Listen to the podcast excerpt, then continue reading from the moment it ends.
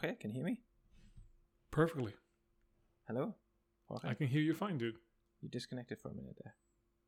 I can hear you Can you hear me? fine. Okay, sorry. Okay. Fine. Now, Palawa. Oh my god. Oh my god, the waveform. Okay. Oh, dude. Sorry. Okay, go on. okay. Now. Not every geek with a Commodore 64 can hack into NASA.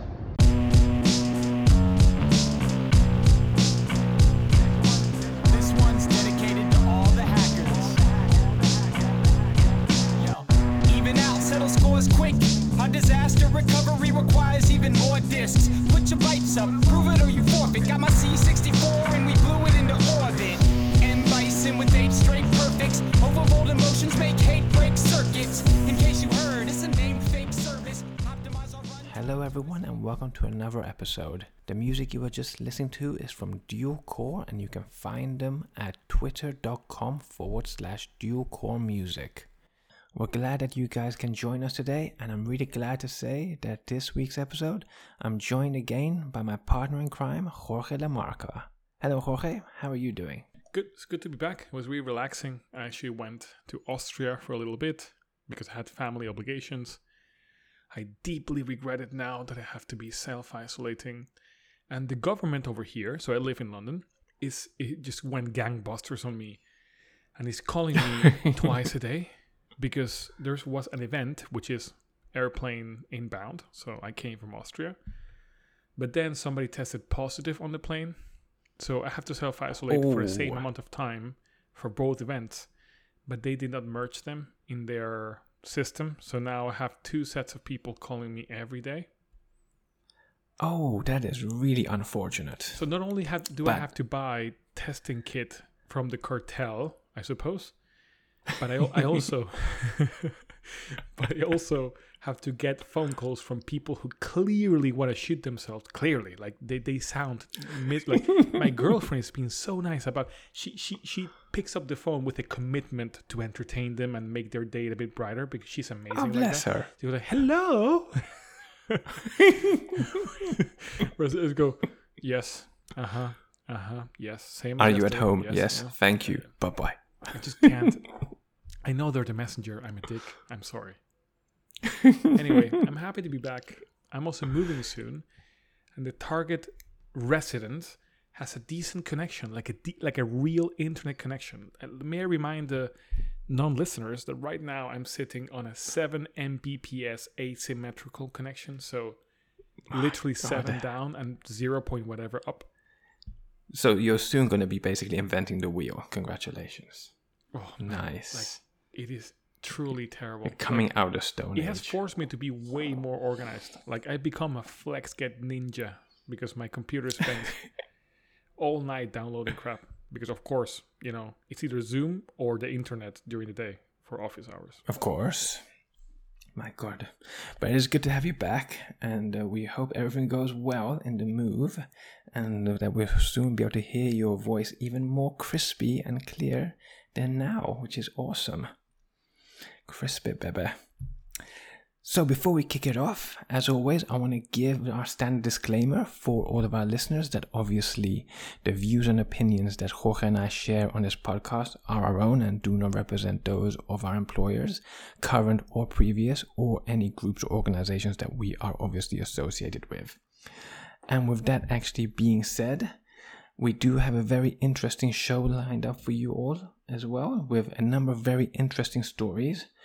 But we want to actually close it off today before we jump off into the bite sized chunks with a look at the state of Android security as well. Now that it obviously is 14 years old, we do think it's come a long way and it's probably a good time to have a reflection on see how far it's come along as well.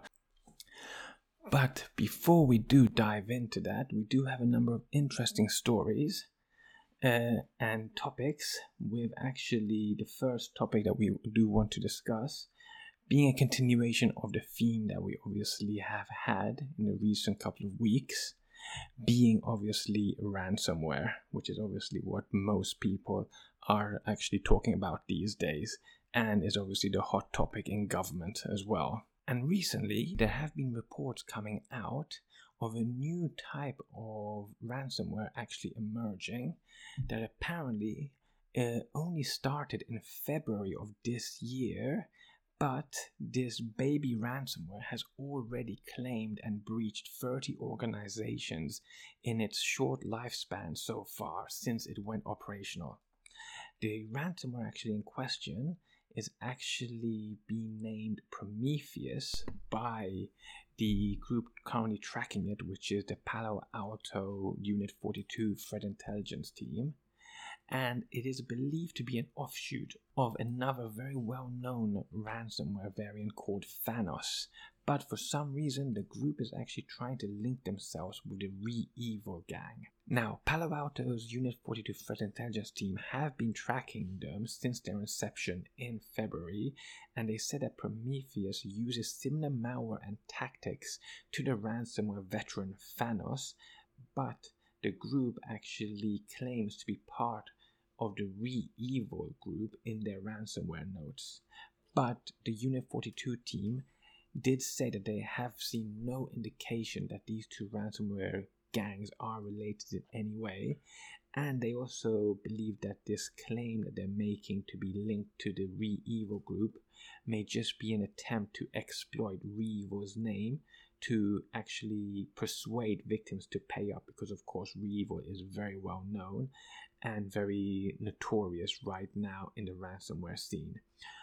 Uh, or they believe it could just be a false flag operation to try and take attention away from the Thanos group. And they actually mentioned that the uh, preferred targets of this ransomware uh, are believed to be uh, governments, financial services companies, manufacturing, consulting agencies, healthcare services, and energy and law firms, just to name a few. And also, like other ransomware gangs, uh, Prometheus does take advantage of the famous and well known double extortion tactics. And they do, of course, host a dark web leak site because, of course, if they didn't host a dark web leak site, then obviously we just couldn't take them seriously as a ransomware gang at all. Come on and that is obviously where uh, the list of the 30 breached organizations actually resides in, with reports indicating that so far only two of them have actually paid up. Now, some have also commented that they noticed that Prometheus does try to run like a professional enterprise, in that uh, internally they actually do refer to their victims as customers, and they actually communicate with their customers through an official ticketing system that also warns their customers when payment deadlines are actually approaching. So that's just obviously just another surprising thing that these gangs, except that they just really want to be taken so seriously that they're using ticketing systems. So last time when you were talking about the pipeline hacks, uh, I actually missed an opportunity to make this point, which is, in the end, DarkSide in that particular example I don't want to take away from your case that you're making here, but in the case of DarkSide, DarkSide actually is doing enterprise risk management. I'm sure they don't call it like that. You know, they wouldn't want to, but that's what they're doing. Now they have like a double vetting system in which things have to be cleared by them and approved. And that dude, they're establishing a second line of defense. and these good people here exactly are doing well. resource and capacity planning. That is that that is that transcends morality. You know what I mean? Like that's necessary. That's what I mean exactly. And I mean we should also note that they they used to be doing that now that obviously DarkSide have supposedly shut up shop completely. But a lot of these actual ransomware groups, as you mentioned, are pretty much doing that. And they're even having QA processes in place which is really something. And some commentators even say that some of the processes in place are better than actually authentic enterprises have in place, which you know is why, right? something. You know why, right? Because they're not stupidly over-governed by artificial incentives. They really need to get it done. You know what I mean? Like exactly. it's critical That's to their success. A good point. Yeah. is that they, they, they probably have less political uh, headaches like like heavily regulated industries that need to be heavily audited are over governed because most people who are dealing with it just don't know what they're doing and they don't understand what the you know, how to straddle the line between pragmatism and compliance, where these guys need to do it li- like they organically need to grow their their capacity planning. So they're doing it as a startup, as a sexy startup. Exactly. You know what I mean? Like a fintech should or something, you know? the ransomware fintech is. I wonder who is stay by the looks consulting for them. I wonder. Oh, trust me, KPMG will start doing it soon. I- These, I- these guys are becoming so professional. They'll get KPMG and Deloitte to start auditing No, I'm, t- I, I'm pretty sure there's a bunch of people in Belarus and Lithuania and whatever consulting and, and putting together these sick Jira based workflows for these people. Oh, yeah, probably, definitely, for sure. But in, in regards to actual uh, Prometheus, um, in regards to their actual entry vector, that apparently has not yet been officially determined, but of course, we can probably assume it probably is phishing related in some way. But they do say that they believe that the group actually does purchase access into target networks and they also use brute force attacks to gain initial access into co- uh, corporate environments. And following successful compromises, the modus operandi of this group involves terminating backup and security software related processes, which of course is like most other ransomware out there, in order to make it much more difficult for companies to actually recover effectively and forcing them to obviously negotiate more with these uh, criminal enterprises. And another actually worrying aspect about Prometheus is that the operators actually like to generate unique payloads per victims, which obviously make it very difficult to detect through these normal signature based detections. And so organizations will probably have to obviously rely more on behavioral based analytics to detect uh, these types of attacks. And the ransomware demands that they normally ask for when they actually compromise an organization range anywhere between $6,000 to $100,000 depending on the size of the victim organization. Now, a separate report as well in regards to these ransomware groups found that ransomware groups are increasingly enjoying using VPN exploits to actually gain initial access, with special mentions being made to the SonicWall appliances, which obviously have had recent high profile vulnerabilities and severe vulnerabilities found in their appliances. And, obviously, this could be one method in which the Prometheus gang then uses to gain access, because apparently the VPN uh, exploits is according to recent reports, the entry vector that was used in the Colonial Pipeline attack that uh, obviously occurred recently, uh, with reports indicating that a VPN account that was actually no longer actually in use, but that the teams uh, had not yet got around to actually decommissioning and still had it active with its normal access rights uh, was the actual entry vector used into the colonial pipeline network. So obviously, uh, so obviously there must be a lot of questions being asked and lessons learned, uh, activities taking place uh, in regards to such an easy um, remediation step that obviously was missed and that obviously resulted in major headaches and pain for the organization. So that obviously goes to show the importance of having a very good uh, identity and access management process in place, and of the importance of once you no longer are using certain types of accounts, especially VPN accounts, it is really important to make sure that you revoke all accesses to those accounts and make sure that you haven't left any um, any accesses still active anywhere in your network. I think easy is a bit of a oversimplification. I, I do understand, and nothing takes away the fact that that's an obligation that one has. But from an operational perspective, I think the big battle in every infrastructure model is uh, identity and access management. I don't think that has been conquered as a baseline anywhere. That's always a disaster, no matter where you go. So these people happen to be running that stack in that particular configuration and be targeted. Yeah. Exactly. So, um, So now we're going to actually talk about one of the top news items that's actually been making its way around all the news headlines in the cybersecurity space in the last uh, two weeks or so, and that was the apparent reports that for the last three years, the FBI has been covertly running an encrypted messaging app that tricked criminals into divulging their illegal activities on a massive scale. With reports actually indicating that they were able to actually get their uh, preloaded phones, which actually had this encrypted messaging app, out to around 11,000 individuals over the last three years. They were obviously able to monitor all of their conversations and planning, and which recently led to the arrest of hundreds of individuals across 18 countries. Now, the Quick app. question on this one before you move on. Yeah. Not move on before you continue your your you know journalistic chronicle here. Of course. Uh,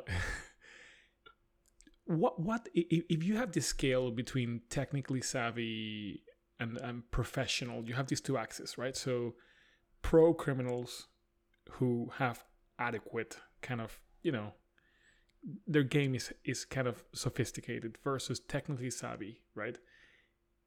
To what degree do you think the the targeted individuals that actually fell for this were sitting on? I believe that they actually spanned a wide berth from the small time criminal, the the small time pimp on the on the corner, to actually some very high level bosses in some very sophisticated uh, criminal organizations. Because So did this involve like shipping intercepts and stuff like this? No, so actually, um, what happened in this particular case was that the FBI, of course, uh, created this app and had it pre-installed on certain mobile phones. So this app you could not download from an app store, and you had to get it through word of mouth through another criminal. So you had to know someone who had access to these pre loaded mobile phones and apparently this is a normal operation within the criminal underground because of course they don't want to uh, use something that is really publicly available that obviously the FBI can just get access to such as an app from the app store Can And you can you unpack they- that, please? Can, can Yes. you so so what course the advantage? Like, of course, you know, you and I have been, you know, running a criminal enterprise for a very short amount of time, so we are we're amateurs. But Of course. but one of the main things in my mind would be, why not self-host something like Matrix, or also very simply just use like Telnyx numbers over Signal or whatever. Like, how is any of that not better than some app that is kind of making the rounds and use and, and kind of targeted at criminals or popular with criminals. it's not the technological aspect of it that's the important uh, part here because of course they could use a number of uh, technical solutions to be able to accomplish this more or less. But what is important is that they needed to get the buy-in from the criminals. They needed the criminals to use this platform on a regular basis. And how they did this was that they actually gave the phones to their informants and insiders within criminal organizations and groups to actually start distributing it inside uh, criminal undergrounds. So they started obviously peddling this inside, telling their other quote unquote criminal friends, I've got this new phone, this new app is really great, you have to use it. And it got to such a success when they started distributing it that they actually managed to actually get it all the way to a very well known drug kingpin who actually started promoting the platform and the mobile himself to all of his senior level uh, oh, sorry, friends. I was thinking about cyber criminals. This was popular among just criminals. no, just criminals. sorry, exactly, not just criminals. Like, the, lowest of the low. oh, forget about. Oh, come on. I'm sure they're using WhatsApp or whatever. That that has to be better. I mean, this this this literally was actually, as you just mentioned, this was literally peddled as the WhatsApp for criminals. Literally, Oh my God, that's what it was basically. And so they basically said here that they used this uh, platform, which they were obviously surveilling eleven thousand people, for any communications that was related to organized crime, drug trafficking, and money laundering. And they also managed to stop more than one murder from actually taking place, including the planned murder of a family of four in Australia, which obviously is a huge win. So I give them a round of applause for that because when they say a family of four, I'm thinking children are involved, which obviously, if, if you're one of those people, you deserve to get locked up immediately for anything like that. 100%. And the actual operation itself was codenamed Trojan Shield. Uh, and they obviously designed this app to be enticing to criminal gangs and suit their needs for secure and encrypted uh, communications to take place over there Dude, as well. lack of enterprise risk management. I'm telling you, of course, you know. problem. I really do applaud the actual uh, operation for ha- for. I, I really applaud them for what they did and what they managed to pull off and the end result. But one thing did concern me a little bit in regards to this, and that is a statement that they released afterwards. And in that statement, they did say, and I quote this part. More than 800 suspects were arrested worldwide in one of the largest and most sophisticated law enforcement operations to date in the fight against encrypted criminal activities. Now, as I said, I'm really pat the law enforcement officers on the back for a job well done here because this was clearly a very well organized, very well planned, very well resourced and executed operation which had a clear and defined scope of who they wanted to go for, which is really great. And the end result was a massive win for them. So, massive congratulations for them. But I worry that with this language that they're using, that they'll also use this type of event as something to help them justify their ongoing campaign into encryption protocols and gaining backdoor access into them so they can obviously monitor more communications worldwide because of you know course what? You know what made me think about this as well this week. Um, What's that? So you, you know Apple iOS 15 that will come with, or eventually allow for an Apple VPN and the email tracking protection and all that stuff. Which, by the way, we'll talk about in the next episode. nice So I was talking to my girlfriend about who actually would benefit from this, right? So we know we, we know governments cannot actually defeat encryption. Like if you're a criminal and you have access to technically savvy people or you are technically savvy yourself, you're not relying on, you know, encryption in certain ways. Like for example, in popular apps or whatever, you're rolling your own kind of you know GPG style encryption, right? So you're you're you're you're encrypting the encrypted message, or rather, you're using encrypted data over an encrypted channel, and so on, right? So there's many ways you can self-host your messaging, you can self-host your email, whatever you're doing, right? You can actually defeat any tracking the government would want to do, right? If you're actually motivated. So let's say professional criminals who know what they're doing and are well resourced and motivated will not be affected by, you know, more sort of impingement on civil liberties and encryption. And privacy nerds are in the same camp.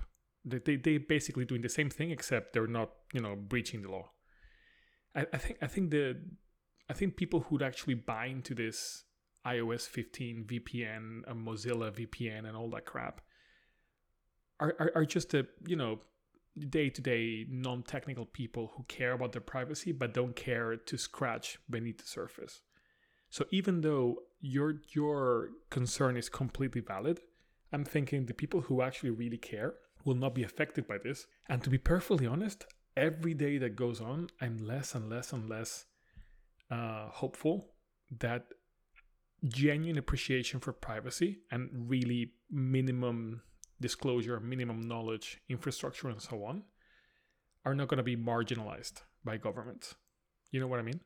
I, I, I think that largely is a lost battle. You know?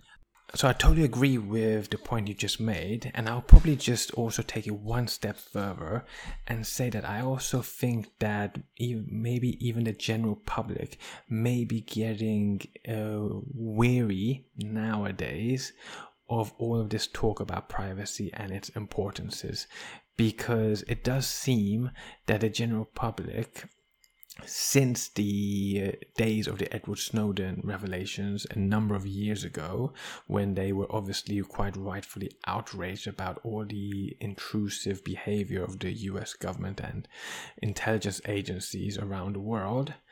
Uh, but as time has obviously moved on, it does seem that a large portion of the general public and by that I'm including not the ones who are obviously really privacy focused or really tech savvy. Uh, they seem to obviously be putting privacy on the back burner at this point now as well compared to how it used to be in the past and i suppose that just is, is normal uh, for uh, many uh, many issues uh, of the day where obviously over time its relevance in the perception of the general public starts to wear off. How do you reconcile that with the figures for iOS 14.5 and the fact that approximately three quarters of people are opting out of tracking? Because um, I think. I, I, so, I think the. All, I, I, think the. Never, I think, okay. Yeah.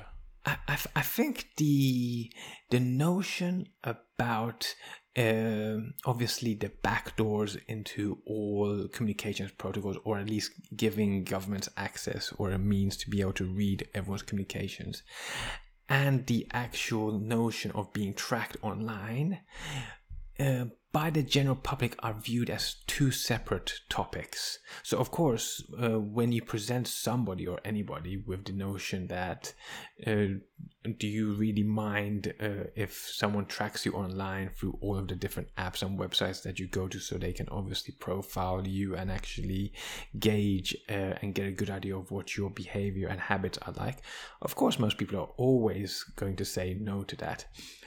But in regards to the actual encryption uh, arguments that we've been having for the last couple of years, and which the government has obviously always been trying to make repeated cases for, the general public, I feel that uh, they probably view that in a separate way. So a lot of the general public probably buys into the government's argument that they want to do this for quote unquote protecting the children. That's one of the main lines that they always use. But in regards to the tracking comment, part of it, are children children or in, in this comment are children like everybody else, like paternalistic about people? No, so children are children. So they oh, the government children. always in the argument for the backdoor encryption makes the argument that they don't want pedophiles and people who engage in child uh, child trafficking to have a safe haven to be able to communicate with. So they always made the argument that we have to do this to protect the children, which of course, everyone agrees with, and all uh, security professionals as well do agree that this is a bad activity that they want law enforcement to succeed at stopping.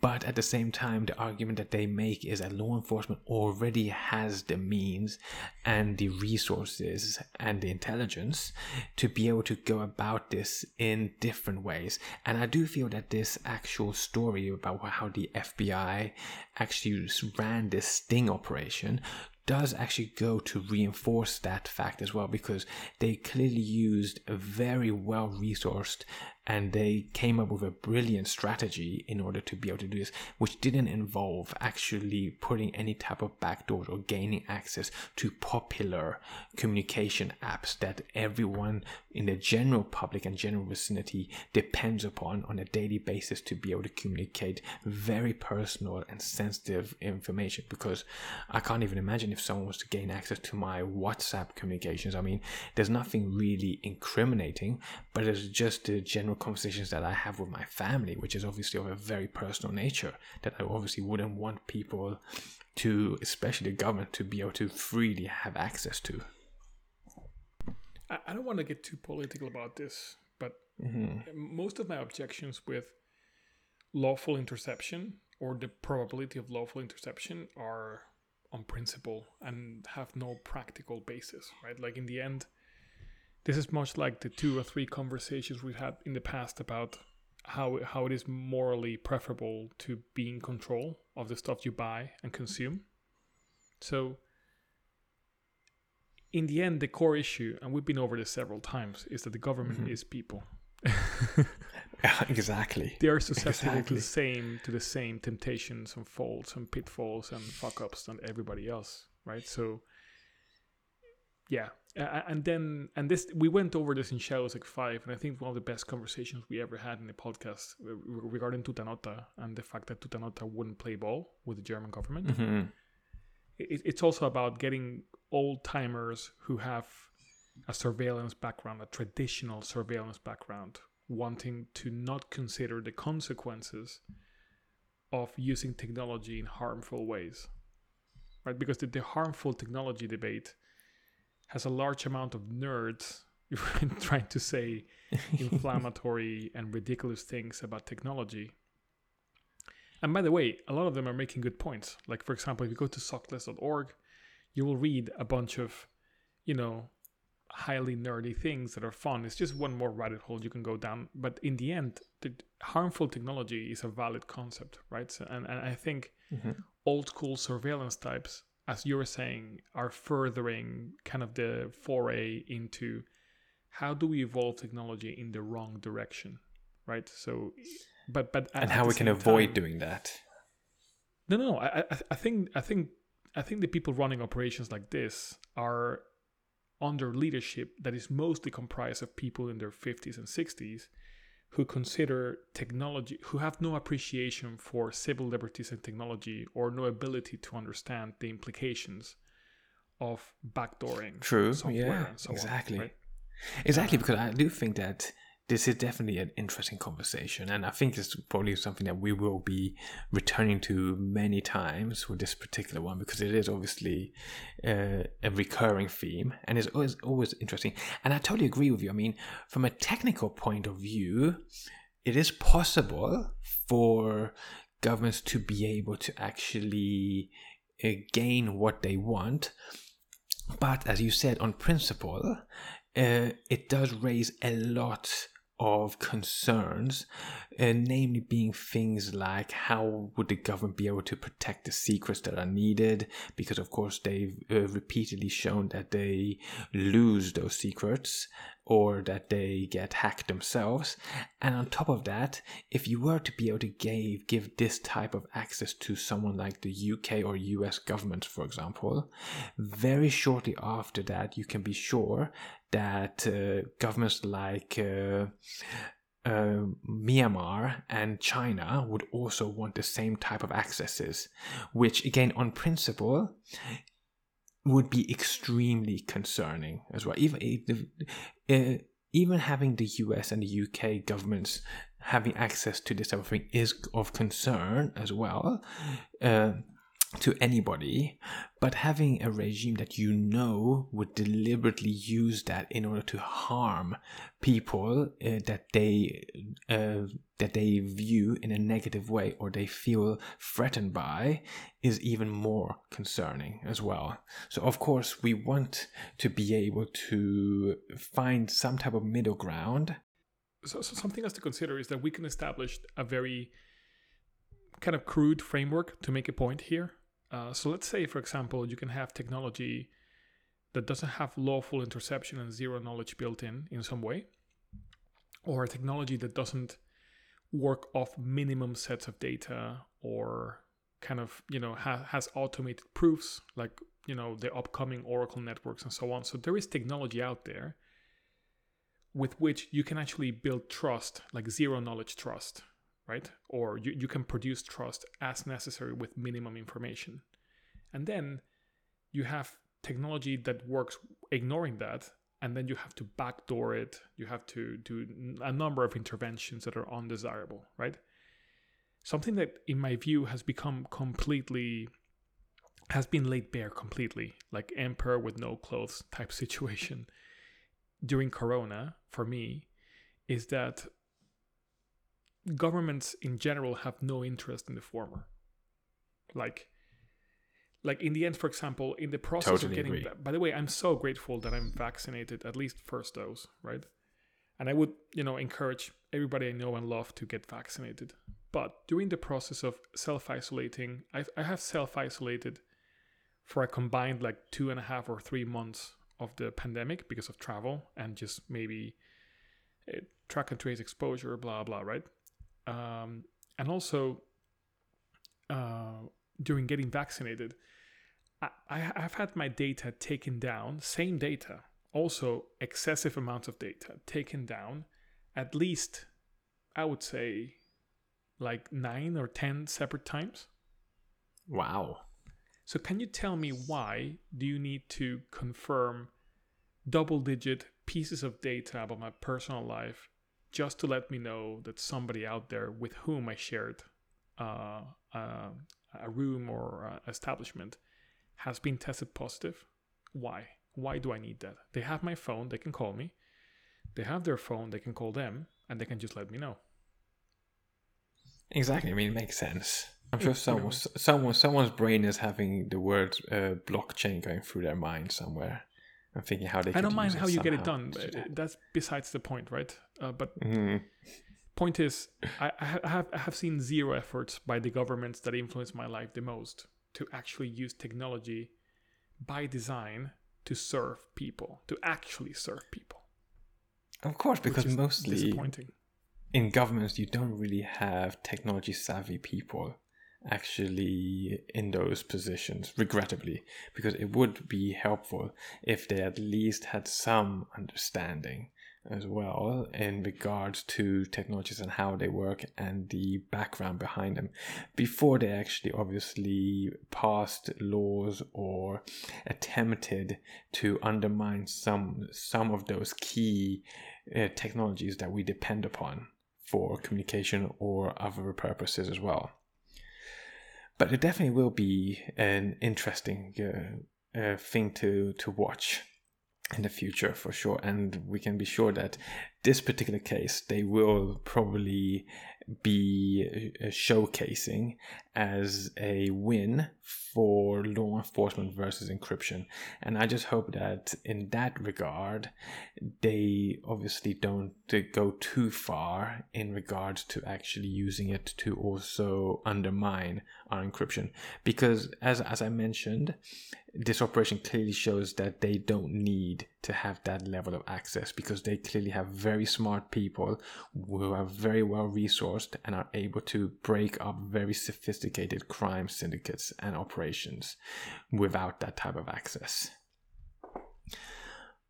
But with that being said, and talking about large numbers of different uh, businesses, we are now going to go and talk about a major supply chain attack that is actually underway right now, uh, according to reports. So, a report that was recently published by Group IB uh, recently described a very highly sophisticated supply chain attack that's underway against the airline industry. And they're calling this actually the largest supply chain attack on the airline in the on the airline industry in its history. And this monster cyber attack is actually taking place through the supplier SITA, and that's spelled S I T A, who is a global IT provider for 90% of the world's airline industry.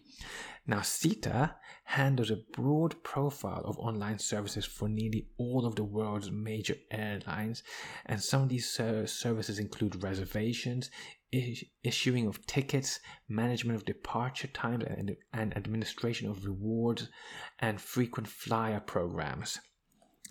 And in regards to this attack, SITA has kept details of the incident very short on detail and specifications, saying that it will release more information pending an internal investigation into the actual incident.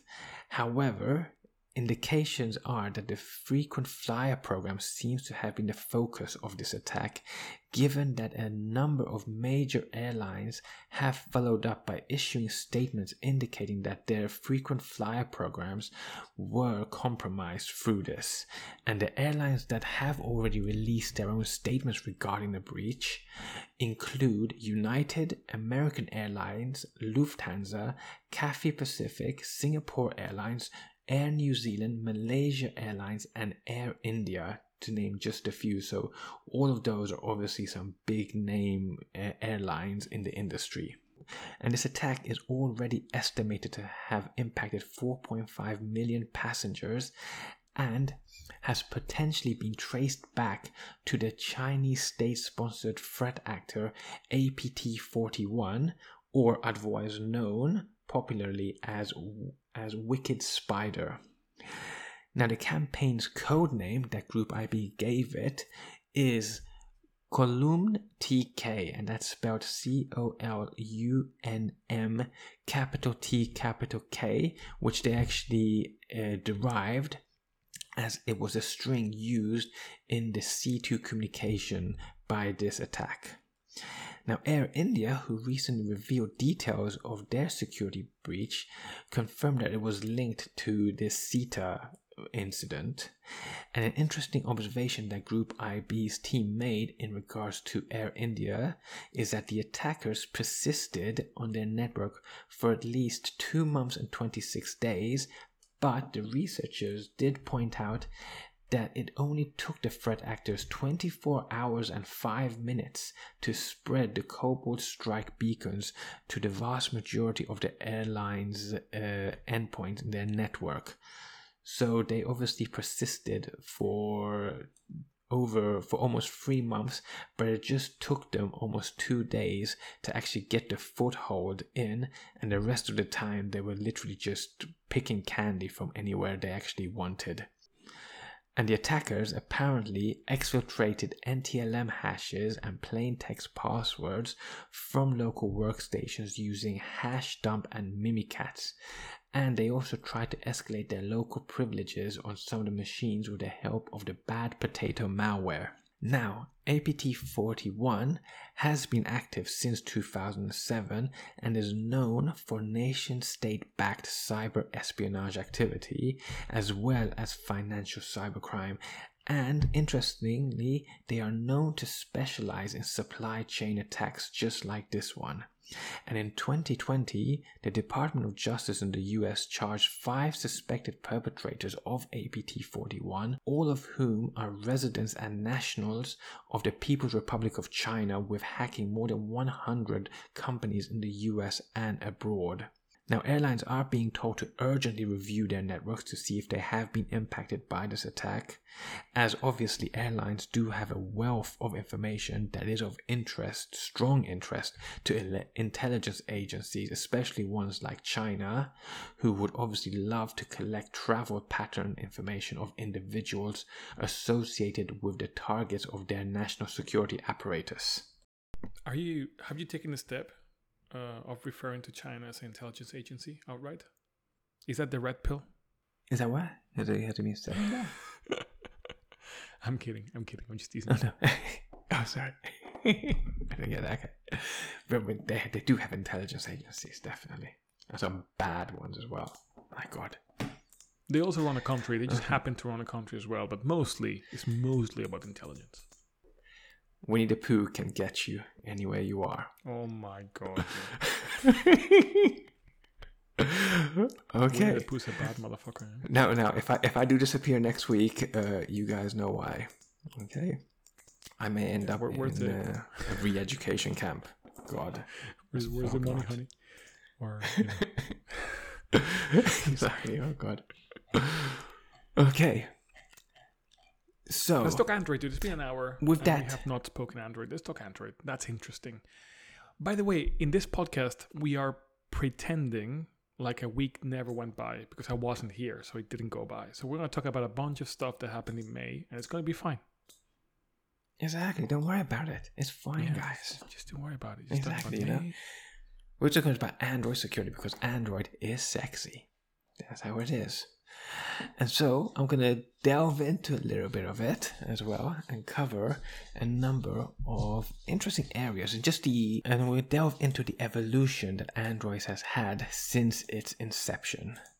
And so I want to just talk briefly about the three main areas which I think would be of interest, which is obviously the current patching status of uh, of the current patching history of Android, and also the evolution of Android's malware that we've been seeing on the platform, and also quite key the improvements of security within the Android Play Store because of course the Play Store plays a big part uh, on the Android platform being obviously one of the main and primary places where people can obviously get access to apps. Now, obviously, we know that Android was first unveiled in November 2007 with the first commercial Android device out there being the HTC Dream, which actually was launched in September 2008. And obviously, Android is based on the modified version of the Linux kernel and is primarily designed for touchscreen mobile devices. Now, delving into the patching area of Android, we know that Android is obviously developed by Google, who does all the tests, the modifications, the updates, and the patching to the actual code of Android. And once it's ready to be released, they make it available on the Android Open Source Project, or otherwise known as AOSP, which is obviously an open source initiative led by Google which by the way by the way been running on my personal phone for over six months now. Super lovely. Specifically Okay, see, graphene os but yeah I, I thought i thought it was going to be a lot less viable than it actually is. Just Obviously, and that's really good. And you get obviously the security updates much faster, which is good because it's obviously through this Android open source project that everybody accesses Android and uses it, including the OEMs. But the OEMs obviously have to customize the actual source code to run on their hardware because, of course, Android source code doesn't contain the device drivers needed for certain hardware components on these OEMs handsets. And this is one of the reasons why in the past we've been seeing patching delays and issues that plagued Android in the early years. And as you mentioned as well, um, you can obviously get the Android open source project code as it was intended and released by Google if you actually use their former Nexus devices or their current Android One series, or as you mentioned, you also rolled it out yourself through Graphene OS in order to be able to obviously benefit from the quote unquote real time updates that Google provides.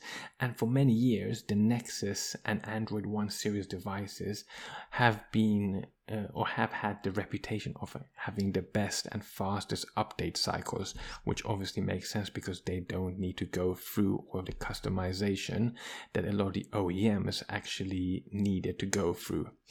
And to further complicate matters, after device manufacturers got their patches through and on the actual Android open source project code and they were ready to push them out to the handsets, wireless carriers also added delay because after receiving the updates from the manufacturers, they also further customized Android to their needs and conducted extensive testings on their networks to make sure that the updates wouldn't break anything. And all of this together led to serious delays between patch release and the manufacturers, which obviously this time delay between the updates was the prime attack time for many malicious groups. A fun statistic to consider is that let's say you take upstream Android, so just off of the upstream Linux kernel, so the Android kernel, then you, of course you have the the kernel is rolled by the vendor, and then you have you know device drivers, as you were saying, for different components in different devices, and then you have custom code. So by the end of of, of a production cycle, it can take for updates up to 24 months. So optimizations and updates and security updates for the kernel. Uh, n- maybe not as much with security, but in general, optimizations and changes to the kernel that are quite important, or even preventative measures such as memory protection and so on, can take up to two years to make it to the kernels that the vendors are actually rolling in their devices. And the code base My for God. commercial devices can differ uh, up to 50% with what is actually would actually be shipped if you're rolling straight Android. So it's amazing the attack surface that is introduced from AOSP onto release. Wow, that is both alarming and frightening at the same time. My god. It's a miracle that they managed to do anything in regards to that as well. And that actually does roll into another main issue is this the fact that in the initial years of Android, a lot of the serious problems with it really stemmed from the fact that there was a lack of after sales support from manufacturers, with a lot of them not explicitly committed to actually providing updates as part of their actual offerings. And now, only uh, after extensive pressure from Google and the industry, and obviously a lot of pain and realization through hindsight, the OEMs are now starting to realize that providing updates is a critical and key aspect if they want to obviously remain competitive.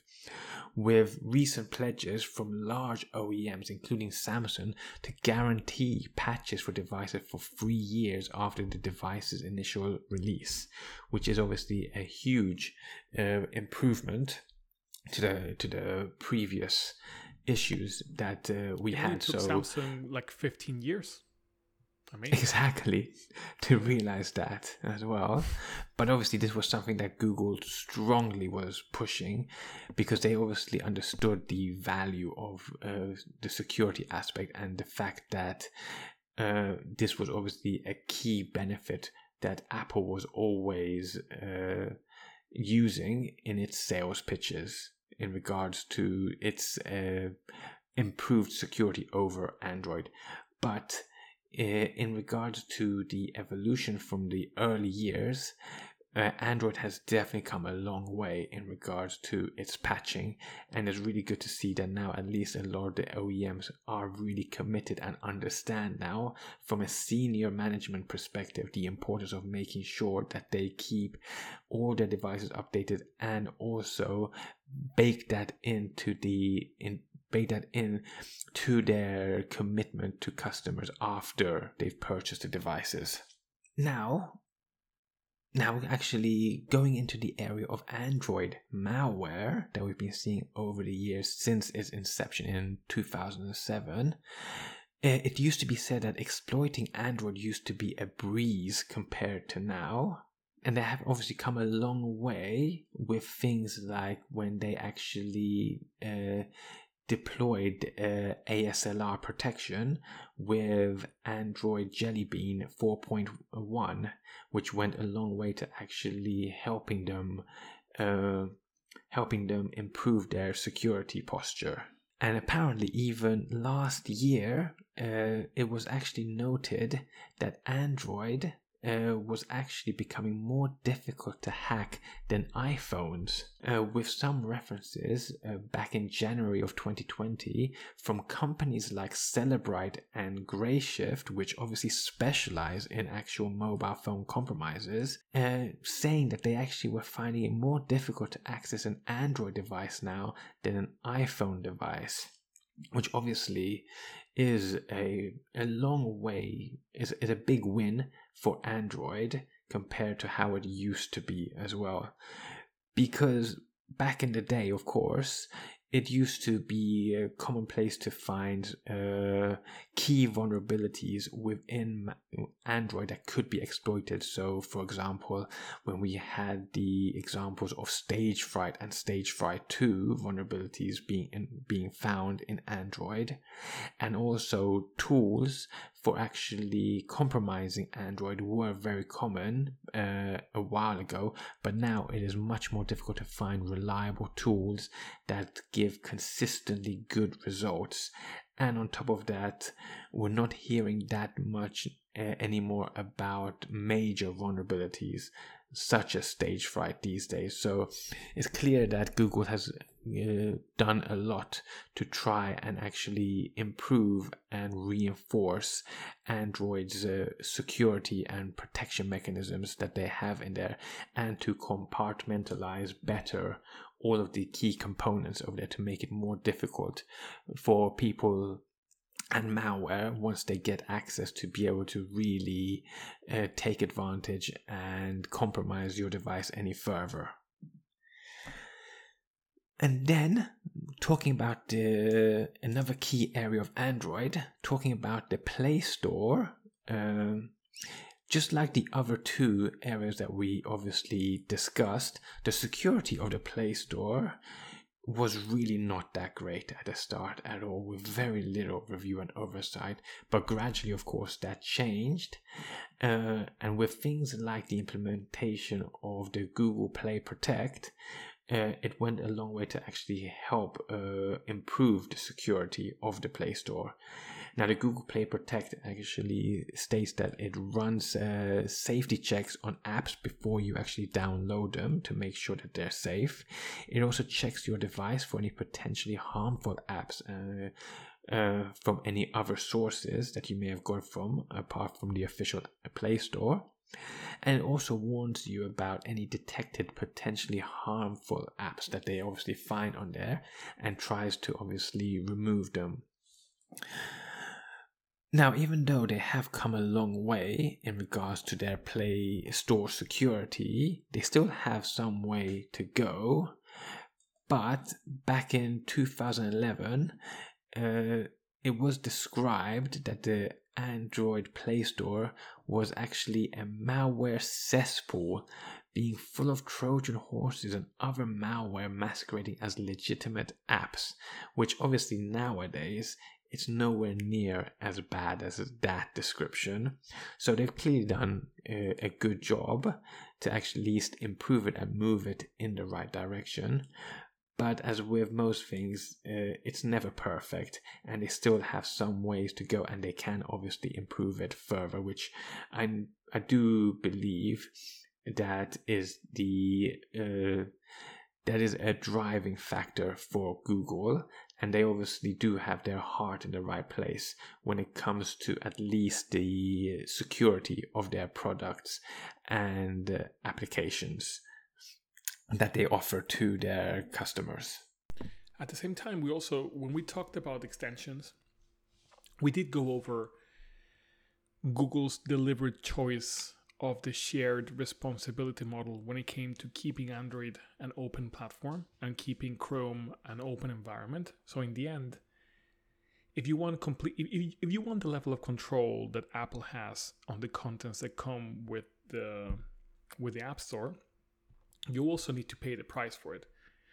So, in a way, every open environment that has, I'm not to say healthy because that would be cringe, uh, that has kind of a sensible responsibility distribution in terms of security is going to be quote unquote a cesspool compared to you know the app store. So for example I, will take this away and and to to more of a more of a neutral example. So let's say you you build your infrastructure in aws you're a sexy fintech. You're a sexy product company. You build your stuff in aws i'm sorry so aws only takes care of patching and configuration management for the managed components that are underlying all of the important stuff, which is your privilege and access management, which is your security groups, which is your federation of identity, etc. Right? So in the end, most environments that are relatively open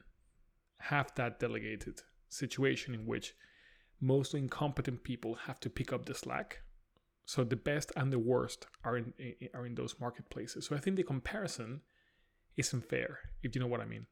Like, the, there, there's a point in which um, have, having a ha, having a higher risk profile in general is a necessary evil because it's a more open platform. But I do think that generally uh, the direction that uh, Google has been taking Android in has been a good one, and I do think that overall they have been a good custodian of Android as well, and have been doing the doing the taking the necessary steps needed to try and at least secure and improve the experience for the everyday user who uses that platform. But with that interesting. Uh, yeah, can, can we talk about the Google I/O presentation about the state of Android security?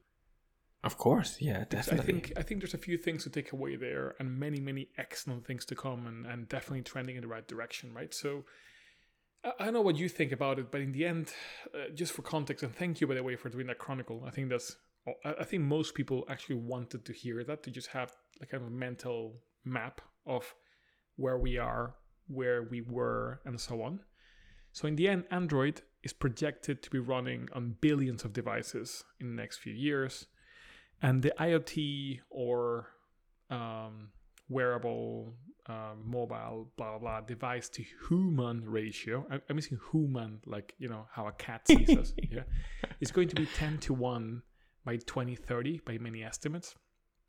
So this presents unique challenges. You referred to source fragmentation. So in the end, it's extremely hard to predict what w- will wind up running on a device. And most of the attack surface is introduced by consumers of the platform, like OEMs or you know app creators and so on.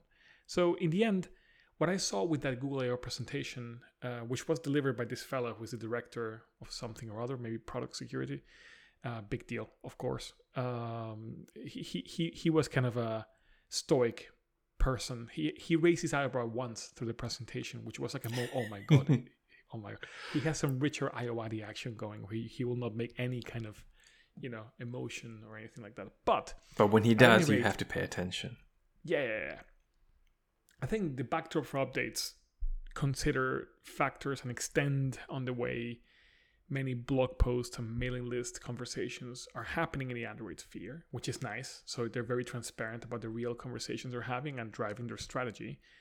And again, lots of evidence of actual strategy driving their decision making, which is they're Google, so it's not surprising, but it's nice to see anyway, right? So, in my view, two big axes uh, to, to this particular presentation. One is ease of implementation. So, how do we make doing the right thing easy, right? So, a big push on bug hunting facilities for Android, very nice. And then ease of certification. So, as we were saying, to nip this, you know, kernel and code fragmentation problem, how do we actually make certifying the final release easy and cheap? And so, in the end, if testing isn't easy, cheap, ubiquitous, accessible, and so on, it, it may as well not exist. So they did announce this this alliance with IOXT. So he has hundreds of partners, and Google is going to you know put some real effort into that, which is nice. These IOXT people, by the way, have a base Android smart speaker, mobile application, and residential camera. Funny enough, profiles that can be tested against and certified, so that consumer consumers, or rather discerning consumers, can actually buy stuff that has been vetted by this particular alliance. Something else as well. Uh, I was saying implementation and certification. On the implementation side, exciting things to come. So he referred to the fact that most bugs in Android are memory corruption, which is true for most platforms in reality. And there's some funny figures. Like if you go through the Android blogs, there's talk of over 75% of all bugs are memory corruption. And this leverage um, long-standing or even recent implementations of Android components, which of course are written in low-level languages such as C and C++, which are um, which require high level of skill and and continuous review, code review, integration, and fuzzing to keep um, bug free. Right. So the the language in themselves rely on the skill of the programmer or the development team to actually use memory responsibly and not open up for typical attacks, right? So, uh, a few things to highlight. So, GKI kernels, so general kernels, and by the way, these kernels are a response to the kernel fragmentation we were talking about earlier, right? So, the kernels used in devices are all over the place, and historically, uh, code specific to components and drivers and products have made it into the kernel, which is a mistake. So the GKI kernels um, are designed to be the same kernel across the board, right? Which with no component specific code, and then have a dedicated layer to interface with components, which is also very consistent with the Linux strategy uh, for the kernel of not breaking user space. Quite important, right? So for this kernel specifically, KFence will be available. So KFence uh, is a is a memory protection mechanism that relies on boundary pages. So uh, good stuff there. That's kind of a pattern in industry. Very nice. Then Android 11 and later we'll get GWP-ASan for all targets. That's a memory allocator. When we were talking about WebAssembly a couple of podcasts ago, we talked about the importance of having a good memory allocator to prevent memory corruption, right? So this is a memory allocation facility that requires no recompilation, no change, no instrumentation of the of the binaries running on Android. Simply as a developer, you have to uh, set a flag to a specific value in your app manifest, and then a sample of the applications across the consumer space will run with this protection in place. So when you turn up your phone, there'll be a randomly selected set of applications that'll run this. And the whole idea is to run this memory protection in as many devices as possible for a few applications. So then, by the strength by the numbers, will make it so that um, uh, hard to find bugs will eventually be found because so many runs of the same application will have been done with the protection over time, right? So very interesting.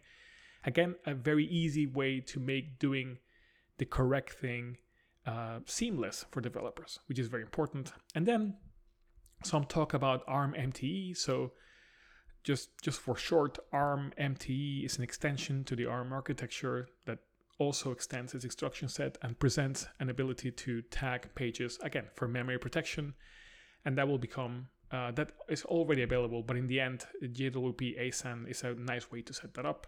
So lots of lots of memory protection mechanisms coming up, and most importantly, being very easy to consume on the Android space.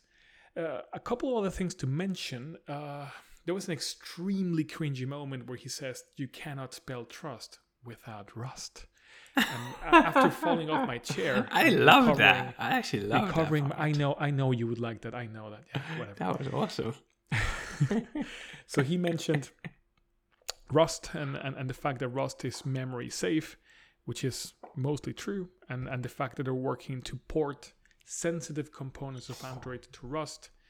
Uh, just reading through the through the kind of zeitgeist, right? They did blogs and, and the conversations and so on. I think one of the most interesting conversations going on there. So of course they will be porting. It's, it's a multiple year effort they called, which is nice to see that they're committing to this. But some of the most important conversations are happening at build time. So building Android consistently for many different reasons is very, very important. So being able to predict and replicate the same builds across devices and so on, and making sure that entropy stays outside of the build process, in the case of Android with so many diverse targets, is extremely important. So just, reading through the through the mailing list and so on, uh, one of the best conversations is about how Google is taking quite seriously their influence over the Rust community. The point is, Rust, of course, has their own toolsets, their own package uh, system with it their own names. So in the end, they create this packages called crates, which every language uses their name. It can be a gem, it can be an egg, it can be you know every language needs to create this language uh, this sorry this vocabulary. So uh, Google is, is is talking about how do we actually incorporate the elements of Rust and the toolsets of Rust into the Soong uh, build system. So very nice to see that they're actually trying to use as much as possible without acting in the detriment of the project. So they're incorporating as many components as possible from Rust, but they're actually keeping a few out and expressing transparently the reasons why and they also highlight the fact that they take their influence over people using Rust seriously. So they do not want people to do Rust the Google way, if that makes sense. So they want mm-hmm. people to keep doing Rust. They want Google to the be Rust way, an important component of, of the community, but they don't want people to go out of their way, you know, and and to kind of deviate from the Rust kind of mindset and and and practices and so on. Very important. Then other stuff, which I, think you would also appreciate, is the Android Ready SE initiative. So in the end, they're working towards supporting Strongbox, which is uh, hardware-backed uh, safes for secrets. Very important. So let me just quickly pull that up so I can speak to it a little bit better. No problem. But I do think just uh, uh, commenting on what you already just mentioned, I think it's a great uh, it's a great development that Google is obviously incorporating more Rust into their workflow and into their into Android in general because of course Rust does have a really great reputation in regards to its security uh, aspects and uh, it's obviously uh, right now the the darling uh, language of the security industry for for that reason, uh, and so obviously any incorporation that they can do uh, about Rust into their own workflows would be a huge benefit to all of Android and all the users as well. And just obviously going to the the whole Rust and trust comment uh, earlier, uh, I do love that comment, but of course I know that it's very cringy. But the only way it could become even more cringy is if the guy literally said that the only way you can tr- uh, you can't spell trust without trust, which is just super cringy at that point. Anyway, uh, something else that I thought you would appreciate is the Android Ready SE Alliance. So, very nice paragraph in their blog. It goes, when the Pixel 3, by the way, that's my phone, that's the one I'm running, was launched in 2018, I had a new it had a new tamper-resistant hardware enclave called Titan M. In addition to being a root of trust for the Pixel software and firmware, it also enabled tamper-resistant key storage for Android apps using Strongbox. Strongbox is an implementation of the Keymaster hardware abstraction layer that resides in the hardware security module. So this is the, the code that actually does the interfacing between kernel and the bare metal, yeah? It is an mm-hmm. important security enhancement for Android devices and paved the way for us to consider features that were previously not possible. Strongbox and tamper resistant hardware are becoming important requirements for emerging user features, including digital keys, so car, home, office, mobile driver's licenses, national IDs, and e passports, and e money solutions, for example, a wallet. So, I think that's a great initiative. Definitely. I mean, I mean, it, it, it it makes it, it makes a lot of sense. Obviously, that they they they store things like obviously keys in this in this strong box that they that they have. But actually, as you mentioned, if they even extend that to things like uh, sensitive types of information, such as your wallet or uh, pass passport or other types of information that you might uh, have stored on your phone as well, uh, would be even better. Definitely. So obviously, that's one extra very strong layer of defense that malware and bad guys would have to obviously bypass, rather than just getting the user just to click on a allow permissions for this malware to access all device uh, profiles. technically, this is consumed differently, right? So, there, there, there there would be an internal API for it, and the secrets would be stored in this strong box. Exactly. That's how I also envision it. So a permission by itself would not be able to access this, which is exactly what you want, which is actually great. I, I wonder where the extensions on Android would actually be sitting. So will, will it be in the Google ecosystem? Will it be on Android AOSP? Uh, that part is not clear to me. Because this this this blog post isn't the Google blog. It's not in the Android uh, website. So I wonder.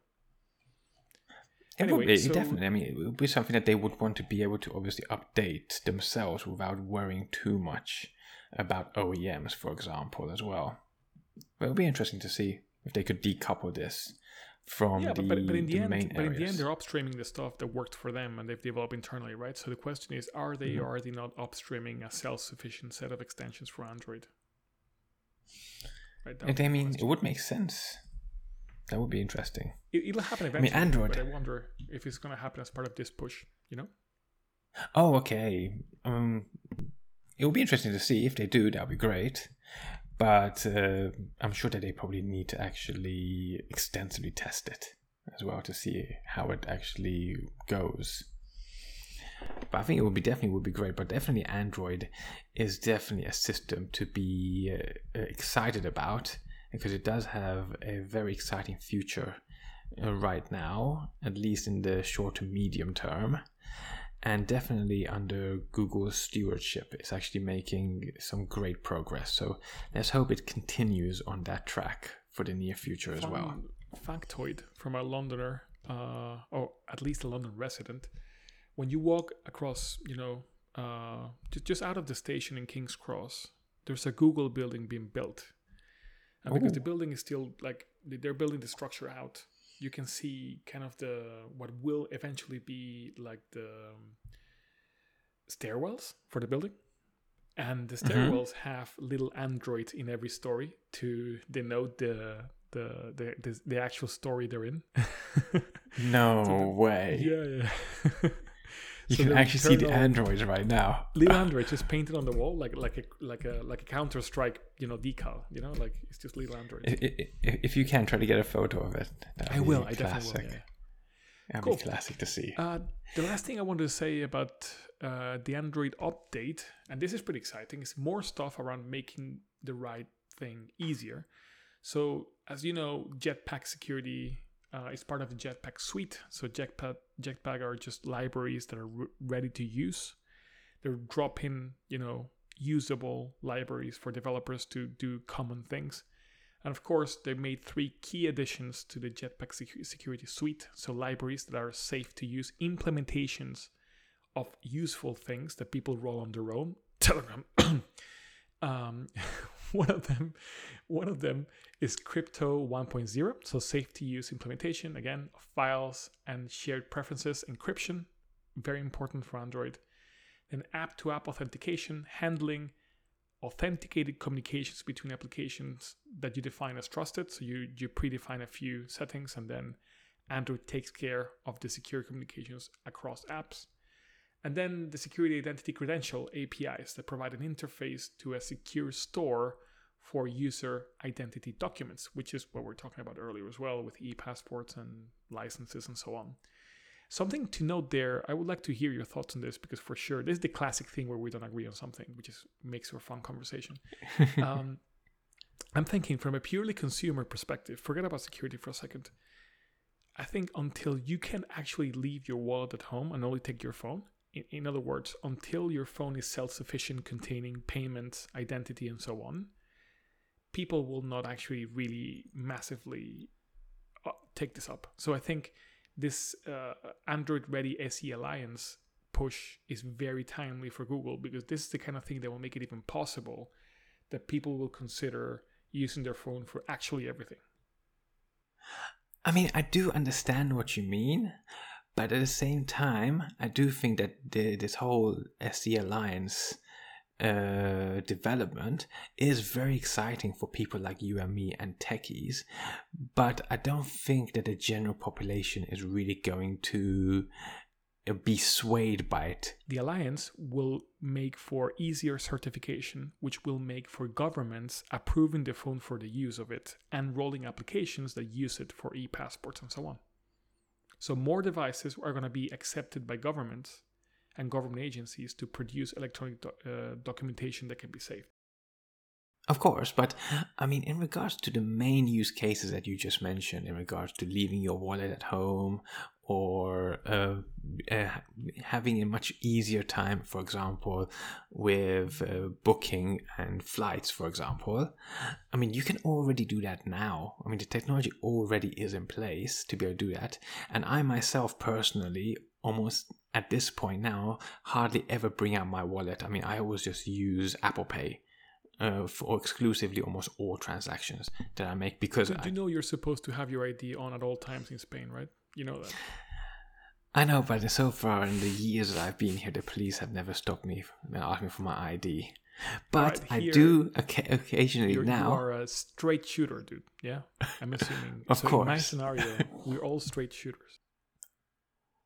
Mm. But but that being said, and if any Mossos Esquadra are listening, um, I do ca- I do carry all my ID with me at all you live in times. At this dude. point, there's no Mossos Esquadra.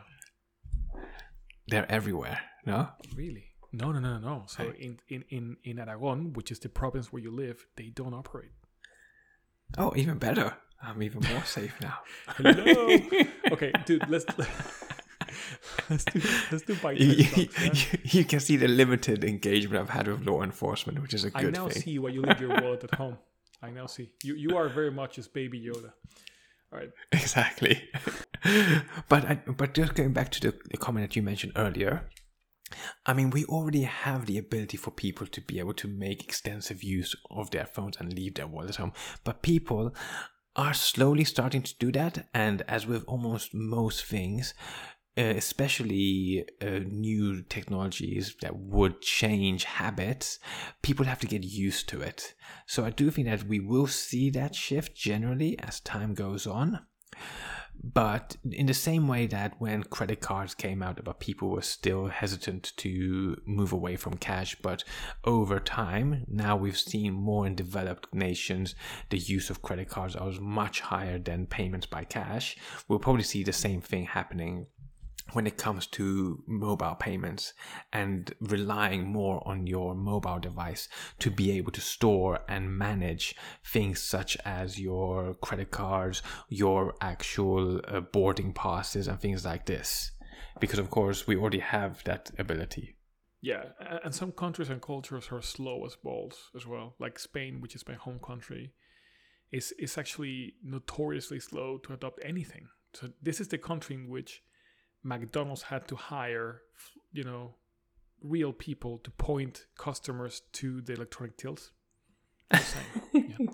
Exactly. Dude, come let's on. do bite-sized chunks. Yeah, I have a few for you. Now, I have a few. now with that okay now with that very interesting discussion that we've had on android and its developments and of course we do encourage all of our listeners to also reach out to us with your viewpoints and your comments on it as well because we would always love to hear you. Um, now we're going to jump onto uh, our argumentally favorite portion which is our bite-size chunks section. All right, so because I've been away and I've been selecting news for reading that I didn't read in the end, I have many. So I'm gonna go really fast. How about that? boom boom boom boom boom Let's do a few, yeah. So really good article. I'm gonna put in this. I'm gonna put all the articles in the description. Yeah, so I'm not gonna say that again. Six questions to ask before adopting usage-based pricing. So it is actually an explanation from a product management perspective of how to choose a pricing model based on key questions you have to ask yourself as a- as a product manager and also pitfalls to consider. Very interesting. It partitions the argument in infrastructure, middleware, and application, but mostly deals with the questions you need to ask of the customer and of yourself to pick the right pricing model for your application or your service. Extremely interesting. Next, uh, best practices around production ready web applications with Docker Compose. Boring. Next. I'm gonna put it there. It's interesting though, but it's boring. But it's interesting. Um, very nice project. Maybe told. It doesn't look old looking at the commit history, but it's uh, it's called Lucid DynamoDB. It's a minimalistic wrapper for AWS DynamoDB. So a wrapper in the same vein as you know PyMongo or Elastic DSL or something like that. It looks lower level like Elastic DSL, so it looks very nice. So I encourage your listeners to take a look. Um, Linked, which is a personal journaling solution. So it's a journal that includes thoughts based on days. It has dark mode, quite important. Keyboard navigation between days, which seems custom, which is a problem. Uh, they need to. I, I might do a pull request on this just to introduce Vim. But like, what are you doing? Of course. Uh, and then local, so it's a self-hosted journaling application. Looks interesting, so that's good. Uh, going to security, and this is more getting into the rabbit hole portion. There's a very very nice uh, piece of GitHub drama. Uh, issue 242 of the ProtonMail web client. ProtonMail includes Google reCAPTCHA for login every single time. And of course, uh, developers from ProtonMail engage. Fantastic. Lots of reactions. Must read. Yeah. Uh, in our, But what's the issue with that? Is that that people don't want Google reCAPTCHA on there? Yeah, so on Proton, so ProtonMail? ProtonMail prides itself on being a Switzerland hosted, um, anonymized or VPN and zero knowledge email provider, right? So the fact that it's using JavaScript, proprietary JavaScript by Google, that is in essence a tracker of, of sorts, obviously produces a huge dissonance in the minds of ProtonMail users. So drama. Exactly. I mean, it sounds like they're maybe being snowflakes about it. Maybe. Because, of course, everyone knows that Google's reCAPTCHA is arguably one of the most popular and well implemented reCAPTCHA applications out there. So it makes sense that ProtonMail, who obviously cares about their security, would try to use one of the better or well uh, known reCAPTCHA solutions out there on their platform. But let's say you're using ProtonMail on a browser in which you have an active session like a Chrome browser. Let's not get into how stupid that would be. but let's say you're doing that, yeah? It could be a problem. I don't know enough to understand whether it's a problem, but I would imagine it's a problem. Uh, and anyway, you know, real men and women use their own VPN. We established that, right? We've talked about it several times. Yeah. So if you're using Proton Exactly. VPN, shut the fuck up. Yeah. But the drama, the drama in the issue is nice. So read read the issue. Uh, anyway, uh, in our you know um, angel startup product category, which we talk about every once in a while, I would like to direct our listeners' attention to PaperD.Ink, which is a 4.2 inch e paper development board to showcase calendar, weather, to do lists, notifications, images, and much more. So, this is a pure ink display product, and everybody who's listening for a while knows I'm a sucker for those. So, I'm going to put the link there. Uh, so, You pay your money them. and don't expect anything back. You know, same drill as, as usually. Yeah. Another kind of drama related post, which is noise, is one um, called PGP, the PGP problem, a critique. So there's uh, there's an individual making a rant about PGP, and then somebody else uh, refuting it in a very fun way and detailed way. So this is more on the nerdy drama side of the spectrum, but yeah, it's there It's always interesting. to me, definitely. Uh, then this is something I meant to actually talk about a few podcasts ago. Grain, your WebAssembly first programming language, uh, that was presented in the WebAssembly Summit 2021. Why is there a WebAssembly Summit? Whatever, that's fine. Let's not get into that. But this is a language that compiles to WebAssembly first. Why is that necessary? Also, you know, just read the thread. Maybe not, maybe don't. This is maybe one of the lowest quality bite-sized chunks. But maybe, maybe it's just worth a read. Just keep in mind for when it absolutely blows up, you can you kind of have that in your memory, your recollection.